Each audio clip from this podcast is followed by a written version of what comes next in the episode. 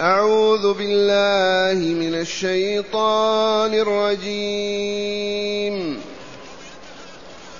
فإذا مس الإنسان ضر دعانا ثم إذا خولناه نعمة منا قال إنما أوتيته على علم.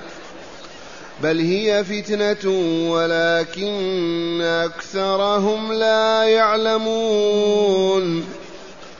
قد قالها الذين من قبلهم فما أغنى عنهم ما كانوا يكسبون. فأصابهم سيئات ما كسبوا. والذين ظلموا من هؤلاء سيصيبهم سيصيبهم سيئات ما كسبوا وما هم بمعجزين. أولم يعلموا أن الله يبسط الرزق لمن يشاء ويقدر إن في ذلك لآيات لقوم يؤمنون أحسنت.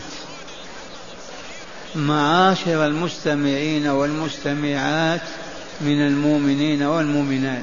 قول ربنا جل ذكره فإذا مس الإنسان ضر دعانا ثم إذا خولناه نعمة منا قال إنما أوتيته على علم. أولا اعلموا أن كفار العرب كفار قريش والعرب أيام نزول الوحي كانوا يؤمنون بالله حق الإيمان. عندما تسألهم عن هذه المخلوقات يقول الله خالقها. ولئن سألتهم من خلقهم ليقولن الله. ولئن سألتهم من خلق السماوات ليقولن الله.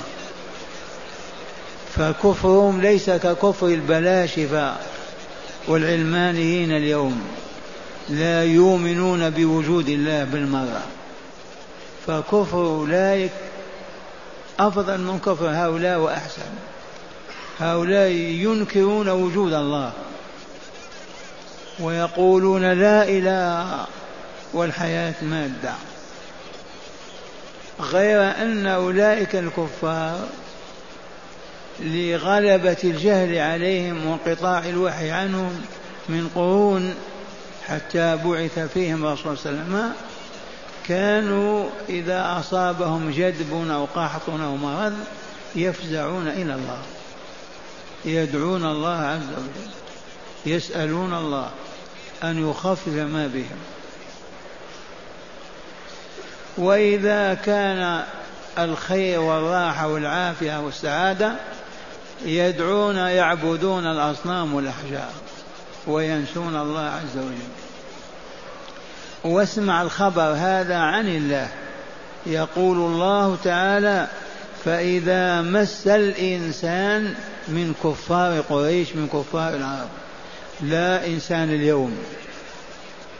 كما قلت لكم كفار اليوم لا يؤمنون بالله ولا بوجوده فهم شر الكفار. أما أولئك يقول تعالى عنهم فإذا مس الإنسان ضر فقر مرض جوع عري دعانا. رفع يديه إلينا يا رب يا رب يا رب. وإذا ثم إذا أذقناه رحمة منا استجبنا وكشفنا ضره أغنيناه أبعدنا فقره قال إنما أوتيت على علم. علم الله أني أهل لهذا فلهذا أعطانيه.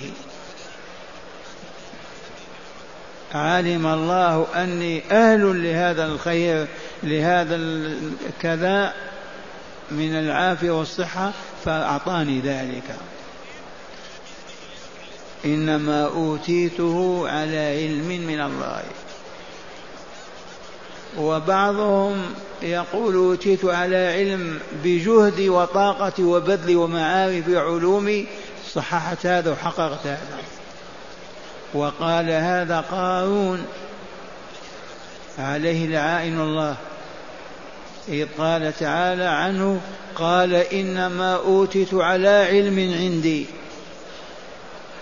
ولكن الله خسف به الأرض وأغرقه. قال إنما أوت على علم عندي.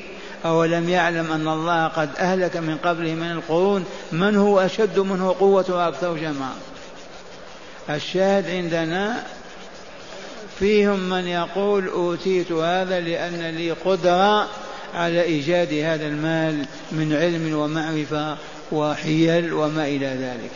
والآية تتضمن هذين المعنيين. فرد الله تعالى عليه بقوله بل هي فتنة. أعطاه هذا المال هذه الصحة هذه العافية ليفتنه ليمتحنه ليختبره. أيشكر أم يكفر؟ أعطاه الذي أعطاه من صحة ومال وعافية وسعادة في حياته من أجل أن الله يختبر يفتتن ويبتلي ليرى الشاكر من الكافر والصابر من الضاجر للابتلاء ما هو لبياضه أو سواده. ولكن أكثرهم لا يعلمون. أكثر الكفار هؤلاء هؤلاء المشركون ما يعلمون. لو علموا ما يدعون الله عند الحاجة إليه ويتركونه ويدعون الأصنام والأحجار ويعبدونها. وهنا لما هبطت أمة الإسلام من علياء سمائها إذ كانت في القرون الذهبية الثلاثة سائدة العالم. لما هبطت بكيد الكائدين ومكر الماكرين من المجوس واليهود والنصارى أصابها جهل فأصبحت حالها أسوأ من حال كفار قريش. بيان ذلك. يدعون الأولياء ويستغيثون بهم ويستعيذون بهم في الشدة والرخاء على حد سواء. سواء كانوا في الرخاء أو كانوا في الشدة. ومما روينا عن أحد العلماء الفطاحل رحمهم الله الشيخ رشيد رضا في تفسيره المنار يقول كانت سفينة تقل الحجاج أيام الدولة العثمانية. تنقل من اسكندرية ومن كذا ومن كذا من ميناء إلى ميناء. وإذا بعواصف ورياح شديدة أخذت السفينة ترتج وتكاد تنقلب.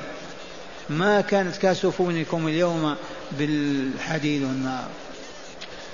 وإذا بالحجاج يا رسول الله يا عبد القادر يا مولاي يا فلان يا فلان. وهذا المؤمن يتألم ما يدعون الله ما يرفعون يديهم إلى الله. الأولياء الأموات ينادونهم. فاشتد غضبه وقال اللهم أغرقهم فإنهم ما عرفوك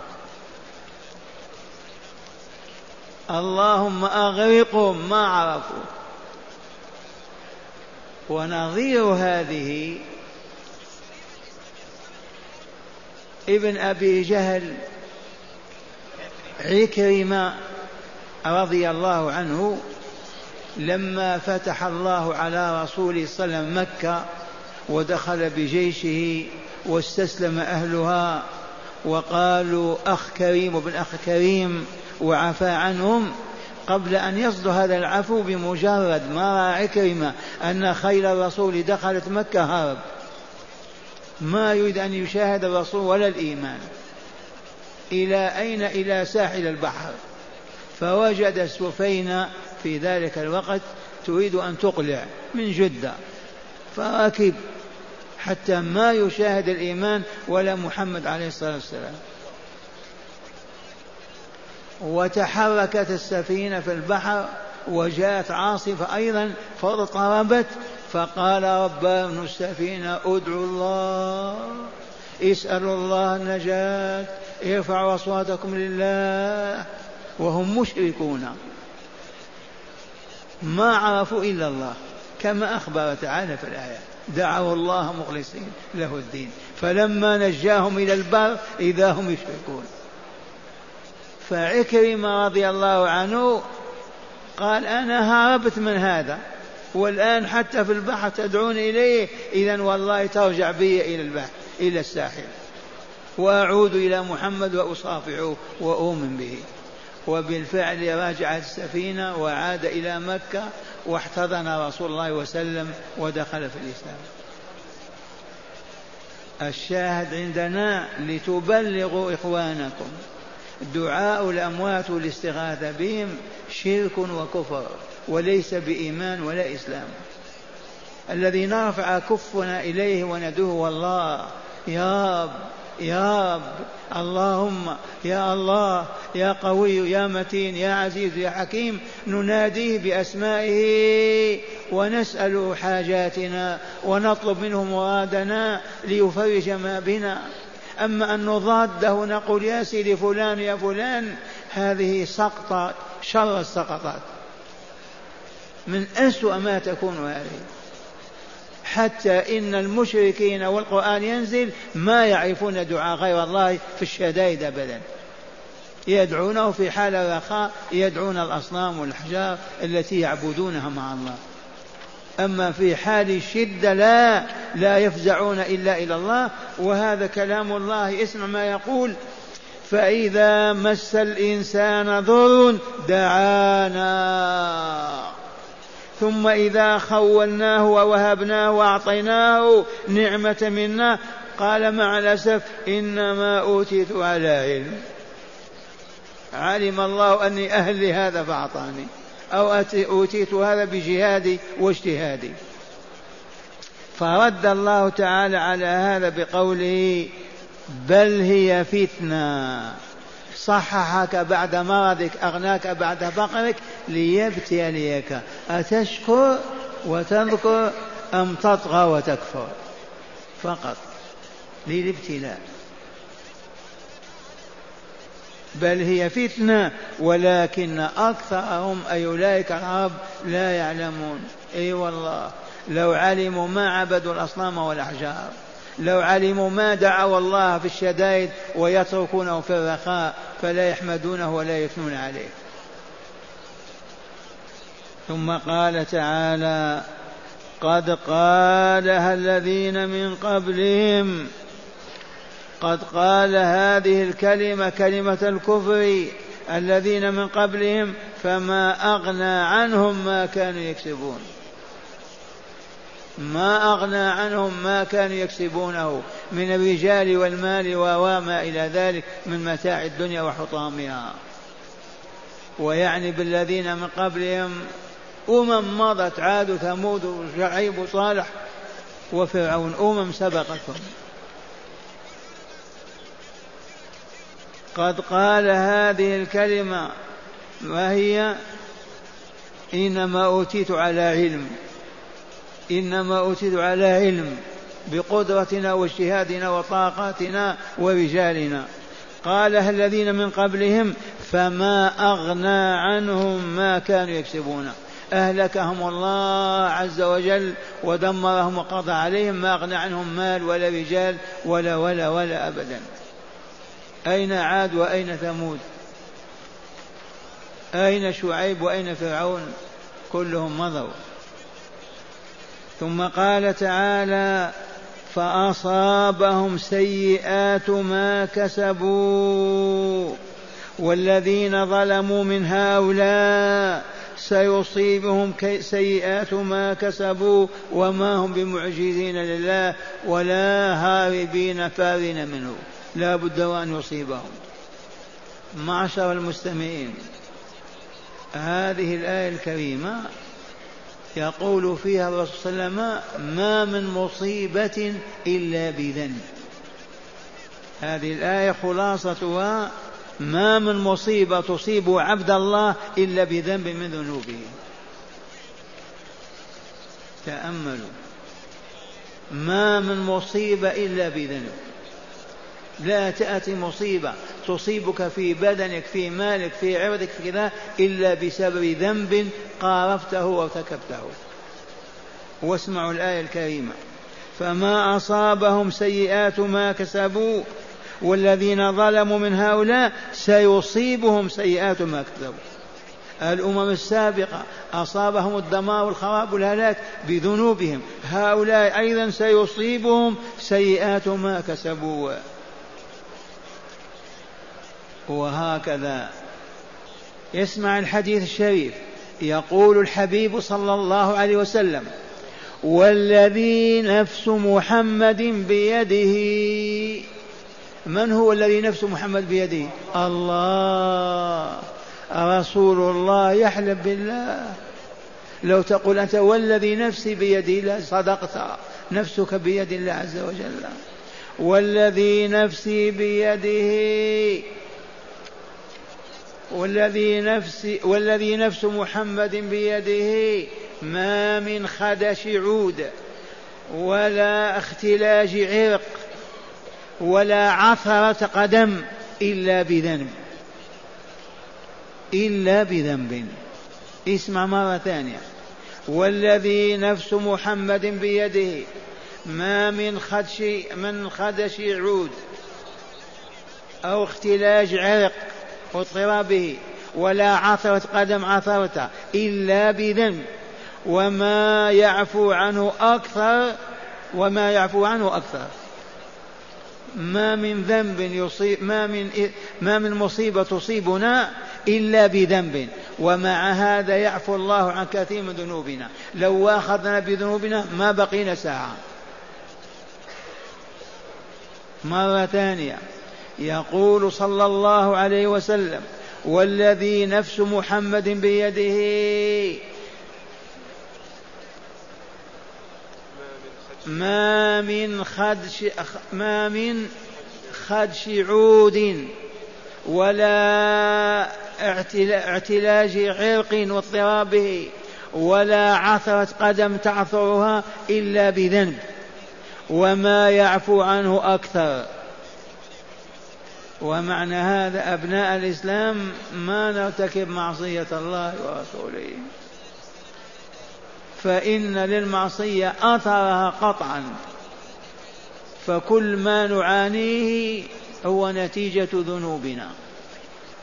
لو استقمنا على منهج ربنا ما أصابنا سوء ولا حل بنا أبدا دمار ولا خراب. وهذه سنن الله تعالى. الطعام يشبع وإلا لا؟ سنه تتبدل الماء يروي وإلا لا؟ الحديد يقطع وإلا لا؟ النار تحرق وإلا لا؟ الذنب إذا يؤذي ويترتب عليه أذى. وهذا نص الآية الكريمة. إذ قال تعالى فأصابهم سيئات ما كسبوا. والذين ظلموا من هؤلاء أمامك يا رسولنا سيصيبهم سيئات ما كسبوا وما هم بمعجزين لله ولا قادرين على دفع هذا. وتم بالحرف الواحد اولا أصابهم جذب وقحط والله سبع سنين حتى أكلوا الصوف والوبر ثانيا هلكوا في بدر سبعون صنديدا. ومن نجا من بدر هلك يوم الفتح. أصابهم هذا بذنبهم وإلا لا بذنبهم وهو كفرهم وشركهم وحربهم للإسلام. وهكذا ثمرة هذه الآية. إذا أنت تألمت لأي ألم اعلم أن ذنبا سبق. فأكثر من الاستغفار والدعاء. أكثر من الاستغفار والدعاء. والله ما من مصيبة تصيبنا إلا بذنب قارفناه. عرفنا ذلك أو لم نعرفه. ذنبا كبيرا أو صغيرا. لا بد. فذل العالم الإسلامي وهبوطه وفقره وحاجته والتعالي فوقه سببه ماذا؟ والله ذنوبهم وسيئاتهم. أقسم بالله. خلاصة القول أن نذكر دائما ما من مصيبة إلا بذنب فنتجنب الذنب. لا نسب مؤمنا لا نشتمه لا نقبحه لا نعيره لا, لا ننتهك عرضه لا ناخذ ماله لا نضرب جسمه. هذا الذنب الذي يتعلق بالناس. في نفوسنا لا زنا لا ربا لا لا غش لا خداع لا كذب لا شرك وهكذا. نسلم بحمد الله تعالى وننجو حتى نلقى الله سعداء طاهرين. ثم قال تعالى أولم يعلموا أن الله يبسط الرزق لمن يشاء ويقدر؟ هؤلاء لا يقولون ما أوتيناه إلا بعلمنا. عجزوا ما عرفوا أن الله يبسط الرزق ويوسع لمن يشاء ويقدر أيضا على من يشاء لحكمته العالية. ما هو لأجل فلان وفلان وفلان. وهكذا صاحب الرزق يكثر من حمد الله. الحمد لله الحمد لله. أعطاني الله هذا المركوب هذا الملبوس هذا المأكول. ليبتليني ليمتحنني. أشكر أم أكفر فأنا أقول الحمد لله الحمد لله الحمد لله. والله يبقى ذلك الخير ولا يزول. ومن قدر الله عليه مرضا أو فقرا أو ضعف أو حاجة فليعلم أنه ممتحن مبتلى. فليكثر من ذكر الله والصبر على ما أصاب وما أعطاه. ما منا إلا مبتلى. الذي في عافية مبتلى ليشكر الله والذي في بلاء مبتلى ليصبر ولا يجزع ولا يسخط. ذي حقيقة النعمة وحقيقة عدمها. أولم يعلموا أن الله يبسط الرزق بمعنى يوسع الرزق والرزق لفظ الرزق عام في اللباس والطعام والسكن. لمن يشاء من عباده امتحانا له. هل يذكر يشكر أم ينسى ويكفر. ويقدر على من يشاء هذا يضجر يسقط يفزع إلى الأصنام والأحجار أو يفزع إلى الله ويلجأ إليه يدعوه ويبكي بين يديه. لا بد من هذا. ثم قال تعالى إن في ذلك الذي سمعتم لآيات علامات كعلامة الشمس ولكن من يراها من يبصرها من يحس بها؟ المؤمنون. لأن المؤمن كما علمتم حي والكافر ميت. ما ننسى هذه. والله إن المؤمن بحق لحي يسمع ويبصر ويأخذ ويعطي ويعي ويفهم وأما الكافر ميت. والدليل على موته هل نأمر الكافر بالصلاة؟ هل نأمر بالصيام؟ هل نأمر بالصدقة؟ بالزكاة؟ الجواب لا لأنه ميت. انفخ فيه روح الإيمان ويقول على علم أشهد أن لا إله إلا الله وأشهد أن محمدا رسول الله. ثم أصبح يسمع ويبصر. قل له توضا يتوضا الجهاد يمشي معك إلى الجهاد. لأنه حي. فلهذا قال تعالى إن في ذلك الذي سمعتم لآيات جمع آية علامة دالة على وجود الله وقدرته وعلمه وأنه لا إله إلا هو ولا رب سواه وأنه لا يدعى ولا يستغاث به إلا الله ولكن من يفهم هذا؟ المؤمنون هم الذين يبصرون الآيات. أعطيكم دليل آخر. هذه الشمس موجودة وإلا لا؟ هل رآها كافر من الكفار؟ ما كافر هل سألك كافر من خلق هذه الشمس؟ لماذا خلقت؟ أبدا. ما يسألون. لا يبصرون. هذه الشمس العظيمة أمامه. ما يسأل من خلقها من أوجدها لماذا؟ لو سأل قالوا الله قال أين الله؟ فوق عرشه أنا أحبه وأنا أكره ما يكره وأحب ما يحب ويدخل في الإسلام. كافر ميت. ومن اللطائف لمرض القلوب. الذنب هذا يغطي القلب القلب ويغشيه. يصبح ما يشوف ولا يبصر ولا يحس. دليله لما نمشي في الشمس أضع أصبعي على عيني هكذا أحجب الشمس عني. الشمس أكبر من الأرض بمليون ونصف مليون مرة. أحجبها بأصبعي؟ كيف هذا يتم؟ عجيبة هذه ولا لا؟ تفطنتم لها ولا الشمس أكبر من الأرض بمليون نصف مليون مرة. أحجبها بإصبعي هكذا. وهكذا الذنب إذا وقع على القلب يعمى. ما يبصر لا الشمس ولا القمر ولا الأكل ولا الشرب. ما يبصر حتى من هو ولماذا وجد. لعمى القلب وموته. فلهذا هيا نقوي إيماننا دائما وأبدا بذكر الله وشكره وتلاوة كتابه ومجالسة أوليائه حتى يقوى هذا الإيمان ولا يضعف. والله تعالى أسأل أن ينفعني وإياكم بما ندرس ونسمع مع هداية الآيات. بسم الله والحمد لله والصلاة والسلام على خير خلق الله سيدنا ونبينا محمد وعلى آله وصحبه. من هداية الآيات أولا بيان تناقض أهل الكفر والجهل والضلال في كل حياتهم لأنهم يعيشون على ظلمة الجهل والكفر. هكذا. من هداية الآيات تقرير أن أهل الكفر والشرك والظلم والفسق والفجور يتخبطون في حيرة لا تنتهي أبدا إلا إذا آمنوا أو ماتوا. ما يخرجون من الحيرة والفتنة. وذلك لجهلهم وعدم إيمانهم. نعم. ثانيا لاحظت يدعو الله يا رب يا رب يا رب لما يزيل عنه ذلك لم يكفر بالله وينسى. أي اضطراب أكثر من هذا الاضطراب؟ نعم. ثانيا تقرير ما من مصيبة إلا بذنب جلي أو خفي كبير أو صغير. هذه الحقيقة. ما من مصيبة إلا بذنب كبير أو صغير. لا بد من ذنب. ما من مصيبة إلا بذنب. ماذا نصنع؟ نرجع, نرجع إلى الله نستغفر ونتوب إليه. وندعوه. نعم. ثالثا بيان أن بسط الرزق وتضييقه على الأفراد أو الجماعات لا يعود إلى حب الله للعبد أو كرهه له وإنما يعود يعود لسنن التربية الإلهية وحكم التدبير لشؤون الخلق. أيوة.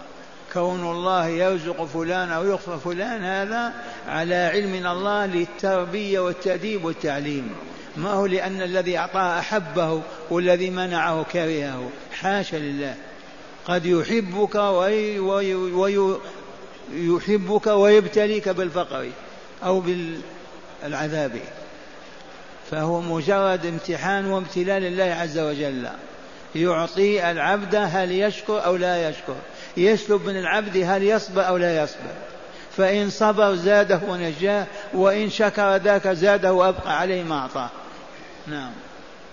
رابعا أهل الإيمان هم الذين ينتفعون بالآيات والدلائل لأنهم أحياء يبصرون ويعقلون. أما أهل الكفر فهم أموات لا يرون الآيات ولا يعقلونها. أي والله هذه الحقيقة التي مسلمة.